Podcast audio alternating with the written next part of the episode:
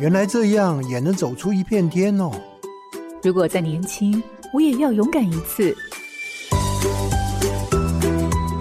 欢迎进入找寻天赋的道路，这里有故事，有方向，最重要的还有愿意陪伴、勇敢探索的你。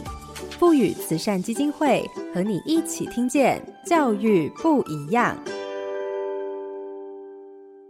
我是梁伟莹。台湾积极推动双语教育，但你知道双语学校跟国际学校有哪些不同吗？一般来说，强调提供国际课程的学校才能够称为国际学校。其中，在台湾最多的是 IB 系统的国际文凭课程。荧光焦点，高中国际文凭。桃园的大园国际高中过去就是外语特色的高中，除了推广英语、日语、法语、德语、西班牙语等第二外语，在二零二一年通过 IB 专班认证，成为世界 IB 学校的成员。也因为增加了国际教育的特色，也让外籍人士到台湾，子女能够有一个良好的学习环境。透过申办 IB 学校，不仅改变学校的硬体，就连老师的培训也是重要的一环。透过老师思辨要教学生什么，在互动式的教学模式下，师生建立起良好的回圈，让老师与学生都有了正向的改变。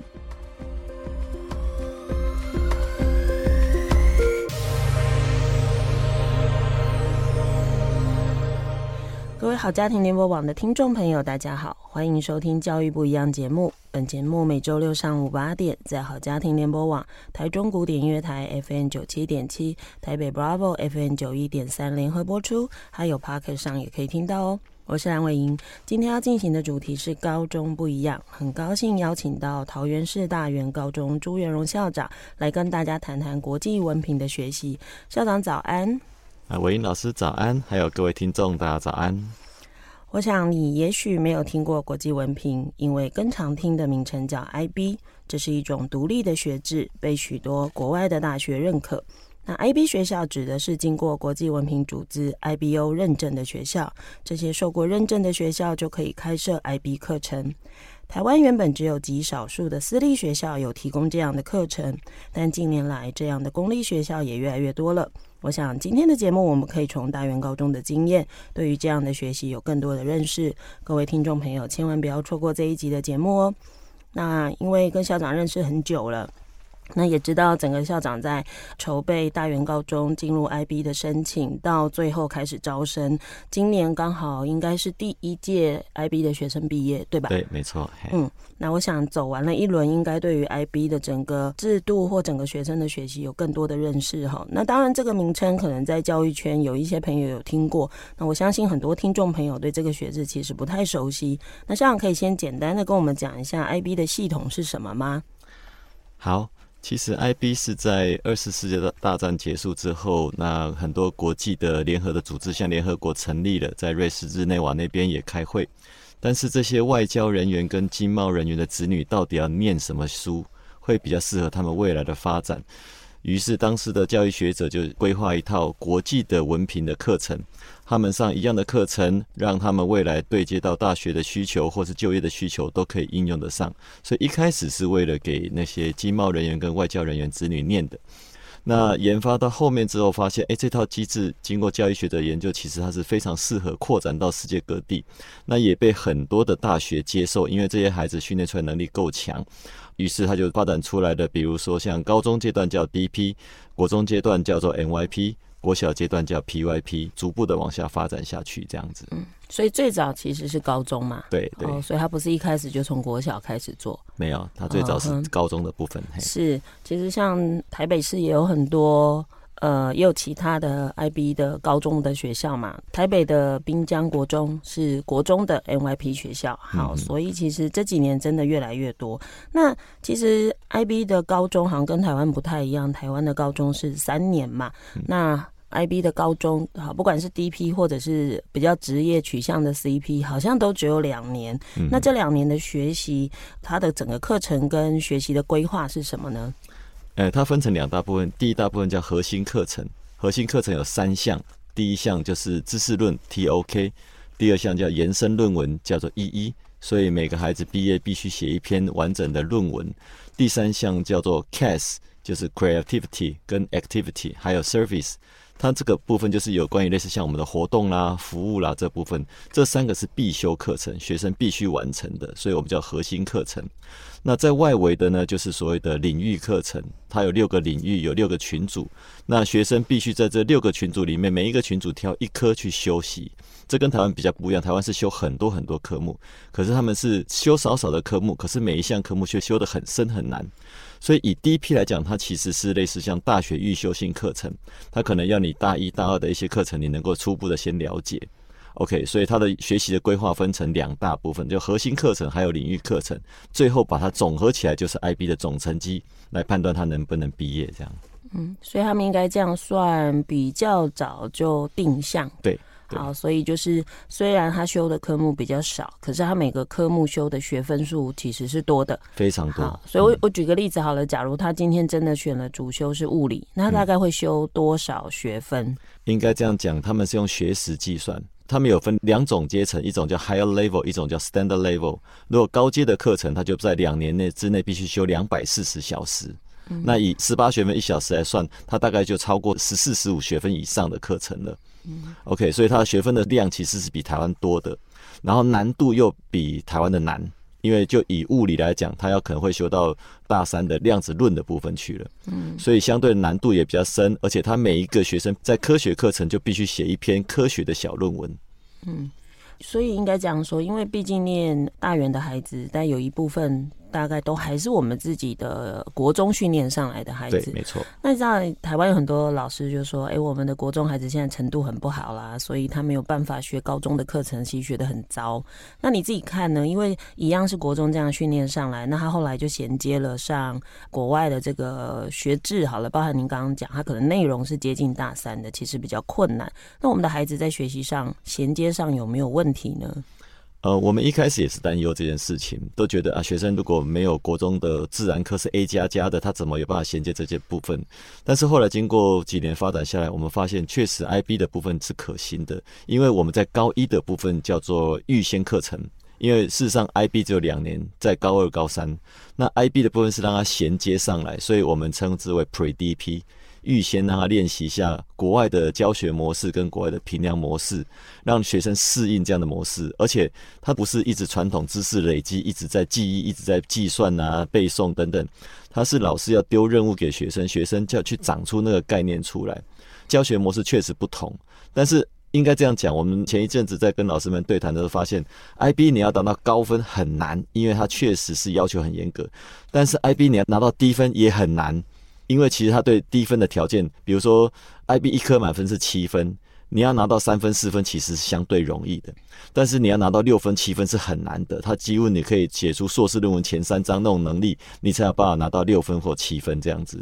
所以其实 IB 在教学上非常适性发展。假设我的科学不好，在科学那部分我就先选 standard level 就好，我就不要选 higher level。嗯，所以它可以让一个学生有六个群组里面选三个 higher level，三个 standard level。那这时候就刺激每个孩子要去想，那我到底我强项在什么地方？我应该把它发展的更好。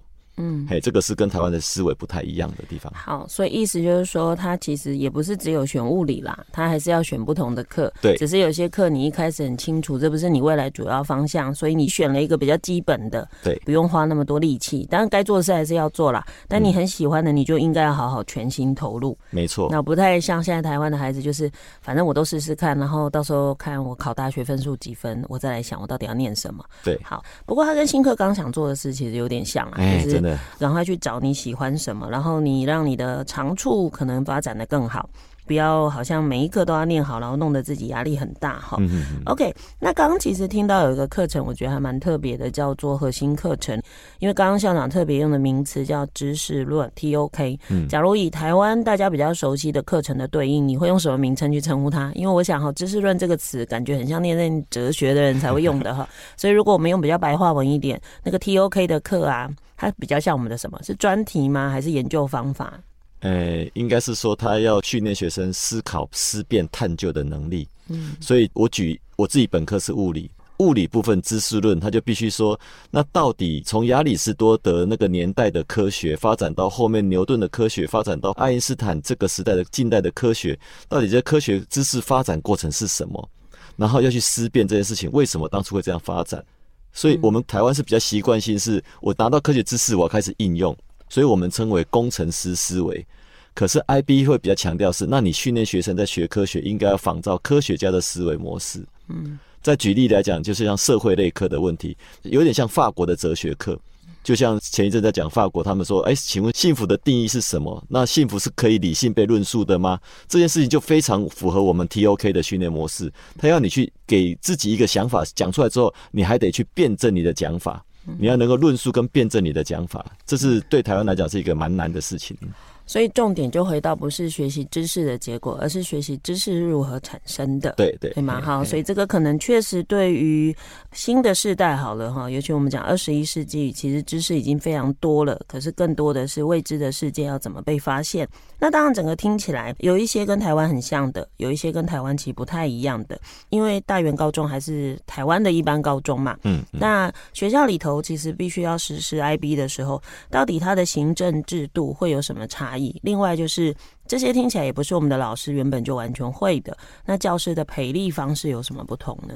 呃，很多人误会以为我们学校叫大园国际高中，认为我们是私立学校，其实我们是公立学校，我们是桃园市市立的学校，所以所有行政制度上其实就跟我们一般的公立学校一样，但是比较特色是因为我们开始申办的时候，我们必须要有一些人空出来专门处理 IB 事情，所以我们学校成立了一个国际部。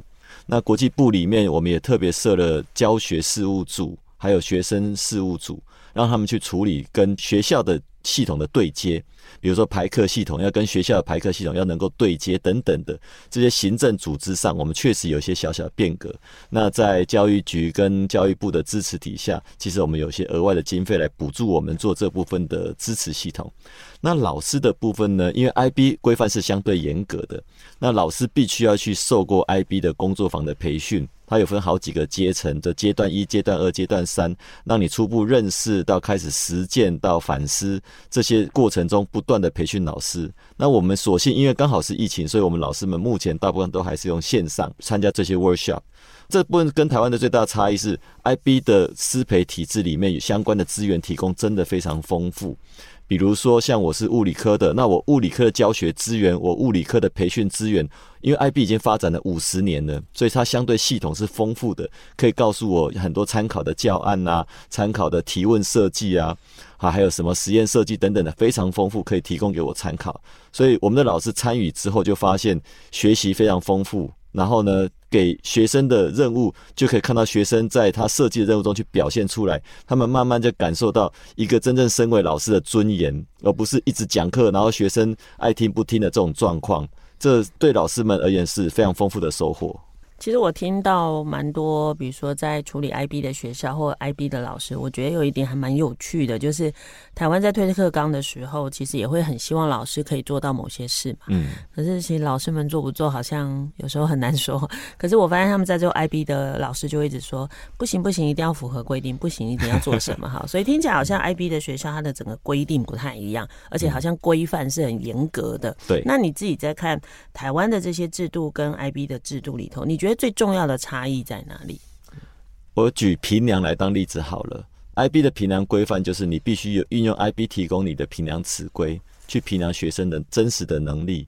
所以，如果新课纲来讲，老师们要去诠释课纲，那诠释课纲还要去猜测考试要考什么东西，大家都处于猜测当中，不是很确定。可是 IB 去规范很严格，假设我一份考卷里面用四份的评量尺规。评量四种向度的能力，这四个向度能力，你必须要让学生在题目里面可以去呈现他的表现出来。然后你怎么评量他，这些都很精确。更重要的是，这些资料都必须上传到所谓的校务行政系统。IB 有规定，学校要一套校务行政系统，学生必须把资料上传上去，老师必须在上面给予评语。因为 IBO 总部是可以透过我们给他们账号密码去看我们的老师们的评量，所以老师们在这样的压力之下，他就必须符合 IB 的规范。因为 IB 其实不强调公平性，他强调学生个别能力的呈现。所以学生高二跟高三的发展的历程是完全可以被看到的。这就是我们真正理想中的学习历程档案。意思就是说，呃，虽然台湾现在也很多校务行政系统，但 IB 的校务行政系统是一致的。是这样吗？好，就是它总部会提供就对了。不是，是有几家公司在发展，我们要个别去买，哦、但是那家必须通过 IBO 的认证。我了解。那所以这个东西也不是校内封闭，也就是说总部它还是可以进来看老师有没有按照他们的规范在处理评量嘛。IB 都是相信，但是一旦出问题去查，嗯、都可以查到。OK，然后另外那个评量的重点在看我们能不能忠实的去记录孩子的成长过程。对，但是它的重点不在学生之间的比较。对，对吧？还是看每一个孩子的成长历程。对，OK，嗯，这跟华人文化不太一样。对对，就是我们很喜欢排名，很喜欢比谁第几哈。那这个好像听起来就不是很相同，所以它重点还是在孩子的学习跟发展。对，好，那当然我觉得比较好奇的就是。桃园市当时为什么会希望学校能够做这件事呢？毕竟我刚刚一开始就说了，其实这最早是在私立学校，因为对很多人来讲，就会觉得听起来就是一个国外的制度，好像念这个的就是要出国。那这件事既然有钱嘛，那有钱的人就是用有钱的方法解决了。那为什么在公部门的学校需要做这件事呢？因为大园国际高中在民国一百年创立的时候，其实就是国际学校。校名里面就“国际”两个字，可是当初在推动是所谓的第二外语的教学，那经常被质疑说，到底你第二外语教学凭什么叫国际？因为你应该要提供国际课程，甚至招收国际学生才叫国际学校。所以其实我我是第二任校长，我到任之前在遴选委员会的时候，其实就给我很高的期待，希望我能够真正发展学校的国际课程。OK，那其实国际课程有好几套。我大概知道，因为我们新课纲比较 follow 类似 IB 的设计理念，所以我也稍微了解一下 IB 之后，我觉得我们跟老师们一起对谈，是不是走 IB 这条路会比较适当？但是 IB 其实是所有国际课程里面最难的。所以我们跟老师们对话了半年啊，然后去说服老师们，取得老师们的认同，共同参与。我们因为当初有三十几个老师一起来参与这个规划，所以让我们觉得很有成就感的部分是大元老师的动能真的很强，所以我们就一起推动这部分的启动这样子。所以应该说，桃园市政府教育局并没有一定要做什么，只是希望如果当你的学校。叫做国际高中，那是不是有一些真的能够接轨国际的一些课程？对，好，所以实际上你们的学生呢，真的都要出国吗？呃，我们目前收的 IB 学生一届大概三四十位嘛，嗯，大概比例上出国还是确实比较多。目前是因为台湾的大学对 IB 并不认识，所以这些孩子申请台湾的大学，或是不管是特殊选才或申请入学，他们没有觉得自己有什么样的优势，毕竟别人不熟，所以还比较不想往国内送。但是目前经过我们跟台湾的各个大学对话之后，他们慢慢了解了，他们就会在特殊选材里面去加注一项说，欢迎 IB 的学生来报名，他们会接受审视 IB 的资料，这时候 IB 学生才敢往国内送这样。OK，那所以在你看，我刚刚也提了，也不是只有大园嘛，哈，台北市，比如说西松啊，或者是再来中正高中，其实几所不同的地方，或者是不同县市也有在尝试了解 IB。那像你自己在看 IB 这样大量的慢慢进入台湾的同时，那当我们同时也在推一零八课纲嘛，嗯嗯，你自己怎么看这两套课程？或者因为一个一个叫课纲，一个叫课程，不过再来看，其实就是一套系统嘛，哈。那这两套系统之间有什么异同呢？这两套系统应该说教学的思维模式真的差异很大，因为我们台湾还是比较习惯性是注重那个学习内容，到底知识点在什么地方，我们要传授给学生什么知识。那 IB 比较强调的是，我透过传授知识过程中，着重在学生能力的培养，不管是分析问题、思辨问题，不管是讨论、表达这些想法，这些都是核心的概念。所以他们比较重视是学生能力的表现，而这个能力表现可能没有办法用选择题去测验出来，所以 IB 非常少选择题，IB 几乎都是申论题、非选题、长题目的计算题等等的，希望学生把他的能力呈现出来给老师们看到，这样老师们才能给予评量。所以这个思维模式是非常大的落差。嗯。这个思维模式是课纲本身的模式，还是老师实践上出现的差异？当然了，事实上新课纲本身也是希望能够这么做，嗯，只是相对的配套，比如说我们后端的考试到底有没有配套到这部分，嗯，还有教学知识体系有没有配套到这个部分，这样。意思就是新课纲的理念其实是跟 IB 没有太远。对，好啊，但是在其他的周边 好了，那些实际操作上好像支持系统没有到这么多，所以慢慢慢慢老师还是会往。原来的习惯走就对了，对对对，好，所以这是校长观察到的。我刚刚会这样特别问的原因，是因为我们这套课纲毕竟一直讲核心素养，核心素养，希望培养孩子一些面对世界的能力呀，或者是解决问题的某些态度。好了，所以刚刚我才会特别想说，哎，听起来好像。会变成大家会觉得，哎，现场好像没有这样的事情在发生哈。可是实际上，就像我的观察，其实应该说理想上应该发生，可是实际上因为困难度比较高，嗯嗯，所以像我觉得应该是大学招生要改就对了。呃，系统很庞大啦，要改确实不容易。因为比如说像国外大学，他们招生体系的思维模式跟我们真的不一样。我们是希望学生面面俱到，每一科成绩都好一点，不能偏废。可是国外是觉得你怎么会每一科成绩都那么好？应该说你有特别的很强的，因为这件事情关乎到你进来我这里，我要辅导你如何去发展，如何选课，所以你每一科都很强，我就不知道该怎么帮你了。所以曾经国外的大学对那种全部都满分的学生，他们给他定义叫做 learning machine。OK，学习机器。对，所以他们觉得说，这孩子进来不知道该怎么帮他，而且经过收进来之后，发现这些人绝大部分都有很大的问题，因为他不定向，然后他的人格发展也扭曲掉了。所以国外其实很强调是，你不用每科都很强，但是你两三科很强就够了。那弱的呢，就 let it go。嗯，可是台湾是弱的，一定要赶快去补。啊，对，就我也常常在现场，尤其是国高中，尤其是到高中，我们自己念过高中都知道，你有一些科目，你说要花很多力气把它救回来，坦白讲，那要付出的代价跟成本是蛮高的。对，所以有时候我也跟有一些高中现场的老师或主任校长在聊说。都已经到高中了，我们花那么多的力气去不断的告诉孩子你很糟，但是我们却好像没有把时间花在让孩子可不可以多选修一些对他来讲他自己有兴趣或有优势的课程。嗯，其实这套课纲新的课纲其实提供了蛮大的选修的弹性啦，但事实上好像在现场操作上，因为大概实物面上有困难，所以这个理想好像目前看起来并没有完全的实践哈。嗯，那刚刚我们听了很多关于制度面的部分。那其实我讲一个很，这叫血淋淋吗哈，我觉得真实的状况，因为事实上我们都很清楚，在推动课程改革的时候，在蛮多学校其实是有困难的。那困难的原因就是，其实我常常听到很多学校的老师或校长说，有些学校是校长很 OK，但老师推不动。有的学校是老师很想动，但校长不想动，所以你要遇到那个大家都很想动的学校，呃，几乎是非常难的哈。那当然，以台湾，其实台湾某个程度上在教育现场自由度是非常大的，所以每个老师都有自己的教育理念或哲学，甚至老师的做事方法也不一定会照某种规范。我们刚刚提就提到了嘛，IB 看起来老师们好像一定要遵守一定的规矩，嗯、那台湾老师呃就参考参考，然后哎、嗯，但我还是可以自己决定我要怎么做。那您自己的学校投入 IB 课程啊，你刚刚提了最开始有三十几位老师哈，那当然现在在实施的也许没有这么多，或者是更多哈。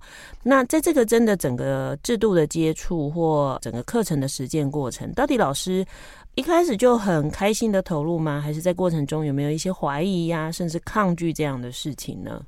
一定有怀疑的，因为他们很担心家长对，比如说成绩的成果啦，啊，会怎么呈现啊，会不会质疑他的教学等等的，非常的多。那透过这个实践历程中，老师们真的学到了所谓的 Maslow 的自我实现，因为他不做，其他本来就温饱了。他也当老师了，所以一切都是 OK 的。可是当他想要说学生因为他的课程设计在那里讨论的时候，发展把能力长出来的过程中，他们觉得收获真的是惊艳的。一开始都觉得学生能力很弱，所以应该是要教他。可是我们的概念是你不要教，因为你教他就停止成长了。你应该是引导他把概念长出来。那个引导的过程中，你一定要经过设计。那这个设计，IB 有很多资源提供你，教你怎么去设计这个东西，甚至 IB 有非常多的 workshop，你可以参加。参加了之后，就可以透过询问说：“哎，这里我怎么设计课程会比较好？”这些资源提供了之后，老师们慢慢去练习，就比较容易达成。可是有些心魔是永远去不掉的，比如说公平，因为 IB 很强调个别的学习，所以没有所谓公平的概念。那老师们很担心的是，那我如果这样出下去的话，某个学员表现比较好，某个学员表现比较不好，这样不就不公平了吗？OK，这件事情就关乎到老师们的思维没有改变，因为 IB 本来就是希望学生强调他个人的能力呈现出来，那个人呈现能力出来会有一些等级差异，确实会有。可是这本来就是能力上的差异，你就应该忠实呈现，而不是为了公平去一致性。还有另外一个很大的改变，就是通常台湾的学生哈，考试出来之后，成绩一拿到，第一件事情不是在看他成绩而已，他马上要去看别人的成绩来肯定自己的成绩。可是 IB 是完全不希望你这么做，你的成绩就是你的成绩，你应该去想，我为什么拿到这个成绩？那我如何去改变？我哪里写的不是很好，往上再写上去的过程，这个是需要师生都要去磨练的。这个心魔吼没有去除掉，他们永远会框在那个公平性啊，然后分数比较啦，这种差异性，其实在我们学校经过三年来已经稍微好一点了。嗯，每一届新生进来都还要再重新磨一次，嘿。好，所以刚刚我听到的是校长提到老师比较大的转变，大概第一个就是对学生的信任程度嘛，好，就是觉得哎、欸，学生真的做得到吗？到后来会发现学生其实好像是可以的，对，所以这个大概会影响他们愿意放手多少嘛。嗯，那再来就是课程设计，嗯，好，就是从老师主导。讲述到能够设计引导学生思考，甚至放手让学生做讨论。好，这两个看起来好像比较快可以有进展。嗯，那您刚刚一直强调的就是平量的这个部分。嗯，其实以台湾来讲，平量所谓的公平啊，其实很多老师就觉得考试选择题，然后考知识点最公平。嗯，你会就是会，你不会就是不会。但因为像我刚刚一直有强调说，IB 很在乎的是孩子实质的能力。嗯，能力好像就不是单纯考纸笔测验就可以了。嗯，它就会变成需要有一些申论或者是实际的报告或作业嘛。那这部分的评量，刚刚校长也有提到说，IB 总部会提供所谓的一些评量规准的一些事例好了，或者是实际上的那些使用好了那些规范。那那些东西的大概内容会是什么呢？因为我想很多台湾家长也不太熟嘛，因为我们大部分人从小到大就是考试考上来的。您可不可以举个例子，就是说，诶，以这样的评量，到底他的评量会评什么东西？我举一个例子来讲好了，就是说像像人文社会类科，它有可能会接受到一些问题，那你对问题的回应这件事情，它就针对问题你提供的回应这件事情，它提供了一个 rubrics，一个词规。那好的回应是什么？比较弱的回应是什么？甚至文不对题的回应是什么？所以他不是在规范你应该写什么答案出来，而是说你应该以什么样的方式去形成这个答案。是这样吗？对，好，OK。所以换句话说，只要孩子符合那个形成的方式，他就应该得到那个分数。对。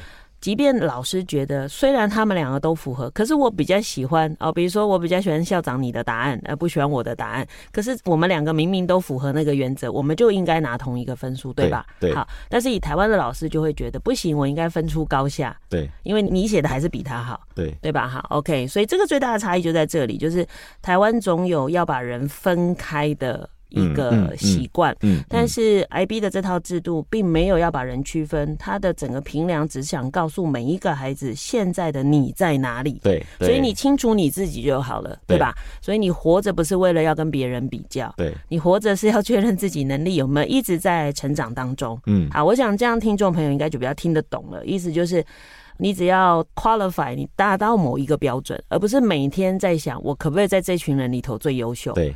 哦，好，对了，说真的哈，其实把注意力放在自己的身上，确实那个学习的责任跟学习的重点就会回到自己。但是当你的重点一直在看别人的时候，你有时候会忘了去觉察自己的内在。我觉得这个对台湾的老师也确实有难度，是因为毕竟他从小到大就是被比出来的，对。甚至他成为一个老师也是被比较的，对。哎，比如说孩子喜不喜欢我啊？我的上课孩子尊不尊重啊？我现在开选修课有多少人修啊？好，所以其实。也看起来一路都被比较，对，所以换句话说，我觉得某个程度上啊，这不完全是老师的问题，应该说整个社会氛围。嗯，整个社会氛围怎么去调整成，当很多人在做看起来一样的事情，它其实都有它的价值在，而不是非得比出一个高下。对，好，所以我想这个也许是我觉得，如果听众朋友，不管你是教育工作者，或者你本身是个父母，也都可以思考看看哈。这让我想到一件事情，就好像。我自己两个孩子，以前他们小时候，我都一直提醒自己一件事：不要说出比较的语言。对，就是你必须不断的去看这两个孩子不一样，他们才能会注意自己。因为你一比较，孩子就会觉得不公平。嗯，那我觉得有时候我们的孩子啊很在意啊，或者是我们底下的员工好了，或者我们底下老师很在意。有时候真的是因为我们总是不小心说出比较的话，比如说你可能总是会不小心说那个谁谁谁不是都可以怎样吗？所以还真的是一件不容易的事情哈，因为连说话都要很注意哈。嗯、那当然，其实我还蛮关心一个问题，就是像刚刚我已经在前面有提过了，因为一样都是一套课纲的推动。我有时候常跟台湾的老师开玩笑哈，就是说虽然好像教育部规定了很多事情，嗯，但我们其实在老师有没有完全实践课纲的这件事情上。我们其实给很大的自由度跟空间，对，对我们很尊重老师。好像事实上课纲改了，你可能还是用以前的教学方法，对、啊，你也不会怎样，对不对？嗯、可是 IB 是不是不能这样？就是哎、欸，我申请到 IB 了，我用这套制度，可是我用我自己的教法，这样是不是会出问题？没错，因为 IB 的课纲其实变化很大的，像最近又变了好多个课纲，它只要课纲一变，就会通知给全球的学校，告诉大家那个课纲变了，所以你们要去上 workshop。去了解这些，因为未来批量也跟着变，所以老师们不会拒绝，老师们一定要赶快去了解，因为牵扯到我的学生的学习，以及后面的全球大会考。嗯，他每年的五月跟十一月有两套全球大会考，所以我必须对准那个全球大会考他的需求，我要去设计我的教学这样。所以应该这样说，就是他在学校教，跟他最后要被看的方式是一致的，对不对？对。对，所以老师们他只要放心的用 IBO 希望的教学方法，他自然就会帮助到孩子最后那一关。没错，没错吧？没错。所以这也蛮好玩的，就是 IBO 其实不用对大学负责。但是大学相信他培养的学生。应该是说，如果大学想要采认 IB 的成绩，他必须去跟 IBO 注册，然后派人去 IBO 受训。嗯，比如说 workshop，他去详细了解 IB 的成绩怎么解读。嗯，我我了解，所以意思就是这样。因为台湾现在比较特别，就是因为我们所有的东西大家都绑在教育部嘛，好，那就会变成是说，我们的高中也许有一个理想性要教学的方式，但问题最后考大学并不完全是 match 的。嗯嗯。然后接着就是大学也不是完全，但我们现在慢慢新的那个考招在改啊，嗯，就是一部分会希望还是看学校里头学生的表现，那另外一部分可能还是跟过去一样会看学测的成绩。嗯嗯。所以老师其实看起来是为难的，对不对？嗯嗯。好，就是我好像教了很多很。能力的东西，可事实上进到最后一关考试，考试的题目好像还蛮大的比例，还是在确认孩子的某些知识的理解状况而已，所以好像比较难去区分能力。因为我一直在试图找一个很有趣的点，就是诶，为什么？另外那套系统大家会照着做，但是这套系统 大家好像就比较 free 这样哈。我觉得这也是，也许台湾的教育部或者是我们在教育课纲改革上，也可以去思考看看那个整个一致性的问题，怎么让我们的老师更安心。嗯，因为我发现好像。呃，所有的问题在台湾好像蛮多问题都要学校老师跟学校自己解决。嗯哼，好，对，你又要满足家长，又要满足孩子，又要满足大学，又要满足身为教育人的基本信念。哎，其实真的在台湾做教育没有这么容易哦，哈，因为我们有好多要伺候的公公婆婆 哈。对。所以如果这样想的话，另外一个问题就回到大园，因为大园并不是整个学校都是国际文凭的学生。对。所以学校大概有多大？一个年级有几个班？我们一个年级有十六个班。啊，里面有三个班是上 IB 的课程。OK，所以十三个是一般在上台湾课纲的，那其他三个班才是做国际文凭的课。对，好，所以换句话说，课程有两套，所以在上这些课的老师学生其实也等于是两套制度嘛。对，那一个学校有两套制度，这个我就会比较好奇，就是。因为看起来 IB 还蛮强调孩子的思考能力，嗯哼，跟他在学习上的自由度嘛。嗯，那其他孩子，当然我我不是说台湾的制度就很封闭，因为其实这几年台湾的高中也越来越开放了嘛。那也强调孩子在思辨，但是难免他就是两套制度在学校里头，会不会有一些矛盾跟冲突在呢？一定会有啦，因为台湾喜欢标签化嘛。所以，IB 的学生刚进来的时候，我们都跟家长还有学生充分沟通对话。首先要告诉他们，他们不是精英，他们也不是贵族，他们就是我们大园国际高中的学生之一，只是上不一样的课程而已。所以，千万不要自我标签化，不要自己觉得有优越感。针对 IB 的学生，我们有这样要求。那 IB 的学生跟老师们也很有一个概念，就是他们想要扩散跟外溢。他们想要把 IB 的这些学习的精神方式扩散到普通班的学生身上，所以我们的 IB 老师会办一些工作坊，让普通班老师来参与，到底了解 IB 的教学跟评量的模式是什么？为什么 IB 的学生上课都不会睡觉？全班都在讨论为什么可以做到这样子？那 IB 的老师也要在普通班上课，那他们上课的时候就会感觉，第一个我回不去了，我不要再用讲述式了，所以这些都会相互的两边做影响。那当然也会有一些冲突在，因为毕竟有些老师，台湾的老师习惯性就说：“哎，你为什么跟我不一样？”因为从众心态，所以只要跟自己不一样的，就先产生怀疑的念头，就是你们怎么可以这样子？你们凭什么这样子？OK，那我们就 IB 老师本身心理素质要增强，因为他们要经得起这样的言语刺激。不过慢慢的缓和下来了啦。嗯，嘿，一开始确实比较多。应该这样说，我们刚刚也讲过两套课纲，其实它有一些理念性的东西是很像的。对，那剩的就是你到底怎么去实践嘛。嗯，那看样子学校里头有一些 IB 老师，他带有一些实际上的实践的经验，其实是可以外溢或者是分享给其他一般课程的老师。所以以你这样来看啦，假如以我们这套课纲，就算有些学校好了，因为毕竟我们听众里并不是所有学校或所有的爸爸妈妈孩子都在 IB 的学校嘛。嗯，那在我们一般的学校里，到底有没有可可能运用这样的思考方式，好了，或用这样的课程实践的方式，在一般的学校做课程的实践呢？IB 的概念哈，确实在新课纲的课程设计里面，本来也是这样想，希望做到。但就举一个例子来讲好了，我们希望学生能够把想法写出来，详细写出来，那就必须是非选题。可是，在推的过程中，如果学生都写了一大堆非选题，就像我们现在的探究实作，希望学生把东西写出来，这件事情，如果后端没有平量的配合，因为你平量没有要看我为什么要忙这个事情，所以 IB 其实会成功，其实也在于它后端的那个检核机制很重要。全球大会考考三份考卷，里面三份几乎都是非选择题，这个时候你在教学的时候就会觉得，我现在教是有用的，因为未来会呈现。当然，以功利主义来讲，是为了考试有用。可事实上，是学生能力确实提升很多，老师们也感受得到，不会只是那么功利的为了那个考试。可是现在是新课纲里面，我们探究实作教学生写了很多的报告什么的。可是大学端到底要不要看？也就考试会不会看？第一关的考试会不会看？如果没有，他们就觉得那我做这个好像浪费时间。嘿，所以这件事是后端要配合啦。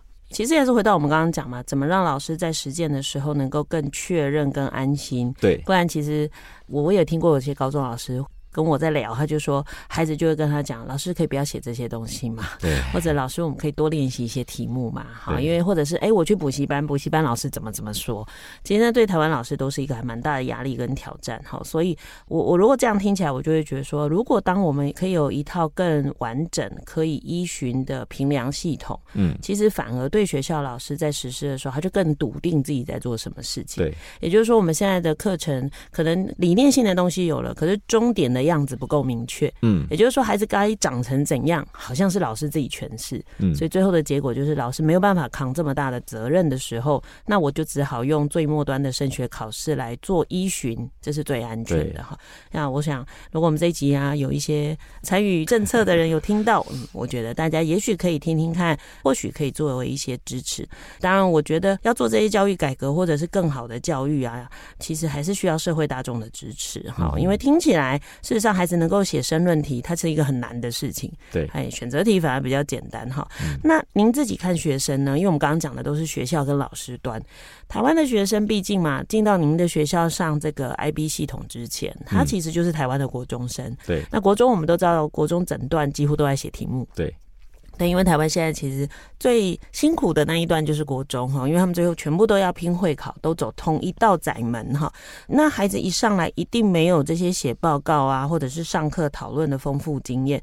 您自己怎么看呢？就是孩子进来的时候，他的学习有没有遇到什么困难？那这个困难是怎么突破的呢？OK，我们学校 IB 比较大的特色是，很多学生是已经厌倦了台湾的应试教育。他们就是不想再写考卷了，不想再写那么多无聊的东西，所以来考我们学校 IB 的。确实，这些学生他们比较想要讨论，可是讨论的过程中，你要把东西写出来，又要经过训练。那 IB 的好处是，IB 的课程设计是用因架式概念，不可能叫你一步到达那个位置，所以你必须第一步先写什么，所以先拆解。学生学习的音架，那老师会促进你一步一步写，学生只要 follow 老师的设计，一步一步去完成。经过一个月之后，他说：“诶，原来我写得出这么大一篇哦！我只是过去不知道我有这个能力，可是经过这样慢慢培训，我应该先写什么，再写什么，一段一段写出来，我就可以把整篇完成了。”于是老师最后的一个终结表现任务就是一大篇，那学生就有兴趣去把它写出来。所以学生告诉我的是，他们一开始觉得好像很容易，我就写啊，可是写的很松散。可是经过老师的培训之后，他可以写的相对的严谨，相对清楚。这个就是我们学生自己告诉我的，他们觉得成长非常多。嗯嗯，好，那当然刚刚听到了学生的这一部分，对不对？那家长呢？因为毕竟家长当时说，每一个人的想法不同嘛，当然也有很多的是期待，有的是担心。您自己怎么看？家长对学校所提供的这些学习有什么样的反应或评价吗？呃，我们的 IB 的学生家长群几乎都是支持学校的，嗯，只有极少数觉得说，那我就是要送留学啊，你为什么不帮我规划我的孩子留学出去出国？你不帮我拿到 GPA 很高分，这样我怎么送出国？这样孩子非常少，大概的一两个，每届的一两个，后面后面就会转出了，因为不对的，在我这里我也很痛苦，他也很痛苦，他就会转走，但是留下来的大概都是非常认同我们的方法。因为他们觉得这是一套很理想的教育理念，我们的家长有来自世界各国的，他们都觉得这就是他们想要的教育，所以对我们是非常支持的。那我们告诉家长就是，你一定要懂得放手，但是你一定要陪伴，你不可以放任他，因为他确实会很累。因为 IB 学生就像我们当初在念硕士两年，要写六份小报告，写一份大报告，还要做一大堆有的没有活动，平常还要上课，还要参加社团。比我们念硕士还要累，可是我们告诉家长，你要陪伴他，要提醒他一些事情。虽然他已经在学时间自我管理，可是这时候需要大人在旁边，所以你要放手，但是不要放任。嗯，那我们的家长也都认同。所以其实他不太一样的，就是也不是只有让孩子学会独立跟自己为学习负责啦，好像也在训练老师跟家长。对，没错。哎，不要一直撑着撑着。我我觉得台湾的老师跟家长，某个程度上真的还蛮大比例的人很怕孩子遇到挫折，所以会尽可能把所有的困难排除，希望孩子很顺利的长大。嗯。但是看起来这个教育目前的课程系统比较像孩子该遇到什么困难就遇到。对对，那家长反正你不要走远，哎，你在附近真的能够。帮忙或支持的，你就支持孩子哈。但是该孩子面对的，还是要孩子面对嘛。哈，那这样回到一个哈，因为我在想，刚刚会不会有人听完以后就会想，该不会是因为大家收的学生，就你们收的学生比较优秀吧？因为听起来好像很难。那会不会收到的就是比较顶尖跟优秀的孩子呢？那其实没有耶。我们当初设计的时候，就把那个国中教育会考的门槛，我们把它拉到二 A 三 B。嗯，因为我们希望他至少两科以上。是在 A 等级，因为它未来衔接的是 higher level 的课程，那其他的它就不用那么强，没有关系，但是不能够落到到 C，所以我们当初门槛是定二 A 三 B，哦，就是符合 IB 原来的制度嘛。对，你就算国中毕业后，你不用全好，但你不能全不好，对对吗？因为毕竟他要还是要选 high level 的课嘛。对。那校长您这样做下来，从筹备期到现在是四年、三年、三年。嗯，筹备期有四年。OK，连筹备到正式上路就是四年了嘛。嗯、那当然不太可能就只做这样嘛，因为目前还有学生在嘛，就表示你要一直做吧。好，那像您自己怎么看呢？因为私立学校看样子做 IB 这个是相对天经地义的事啊。那你怎么去想象公立学校推动 IB 的未来呢？我们希望。IB 是一个台湾华人老师可以执行的一个典范行为。比如说，我们期望老师们能够怎么做教学设计，可是，在新课纲之下，它有很多框架。比如说，他要对焦啊，学测试题啊，分科测验试题啊，它很关键。后面那个考试到底怎么回事？所以它框架很重。那我们在执行 IB 的过程中，会让老师们经历这一段。他觉得这就是他理想中所要做的事情的话，那他未来他就可以延伸到他普通课程里面去。所以，我们其实大元在办 IB，真的不是抱持着一种就是留学代办单位的概念，而是我们真的在实践一个教育的理想。所以，我们的老师们的核心理念是一致的，大家没有要为了我们 focus 在家长的需求、教育局的需求，而是我们老师们内心的需求跟学生真正的学习需求。我们已经聚焦在这两件事情上。反而大家都是开心的，师生们互动都是好的，比较少冲突。这个跟他们离开到普通班之后就发现很多冲突，所以我希望能够呈现一个理想状态给大家看。我们也欢迎大家来我们学校看看。到底老师怎么教，学生怎么学？那个其实是一个很核心的价值观，这样。嗯，所以换句话说，公立学校推动 IB，或许啦，以上提的就是它也许是一个比较实验性质，让大家知道，如果我们要做某种相对于课纲原来的理念可以实践的方式，嗯，其实它比较像实验学校哈。嗯，对。所以比较希望呢，它不是一个。符合国外的标准，而是告诉台湾的老师们，其实我们也做得到这样的事情，在我们的教育体系里头哈。那我想教育本来就是这样。刚刚大家如果听了很久，就会发现，即便它是国外的制度，其实他面对孩子，他想要达成的，或者我们关心孩子的事情是没有改变的。对，只是说或许还有更明确的一个目标的时候，会让所有人在其中的人都会感到安心，也可以依循。那我绝对相信，刚刚校长讲的都是相对好的一面哈。讲到辛苦的事情，就比较轻轻带过哈。其实，在台湾要做很多改变，真的不太容易哈，所以其实还蛮需要很多人的支持哈。因为我总是觉得，有时候我们会很多人都会在默默的支持很多辛苦的事情，但是其实当这些声音没有出来的时候，那些辛苦的人最后可能就会放弃了哈。所以我想，校长现在在努力的事，或者是大园里面老师在努力的事情，也是这样。那我想今天很感谢朱仁荣校长带来这么丰富的分享。那相信你跟我一样，听完以后都有很多的感动。那也真真的很。希望大家能够持续对于高中现场的改变跟付出给予更有力的支持。哈，那非常谢谢校长，谢谢谢谢韦老师，谢谢听众们。感谢您收听今天的节目。如果您对节目有任何的疑问，欢迎您上节目的脸书粉丝团留言或私讯，我会安排回复。更期待大家加入节目的脸书粉丝团，掌握节目最新的讯息。接下来，请您继续锁定好家庭联播网台北 Bravo FM 九一点三，台中古典音乐台 FM 九七点七。另外，也邀请您上 Podcast 搜寻订阅教育不一样。感谢桃园市大园高中朱元荣校长今天来节目受访。我是蓝文莹，教育不一样。我们周六。上午八点见。以微笑点亮教学现场，赋予慈善基金会与您一起支持教育，陪伴生命找到自我价值。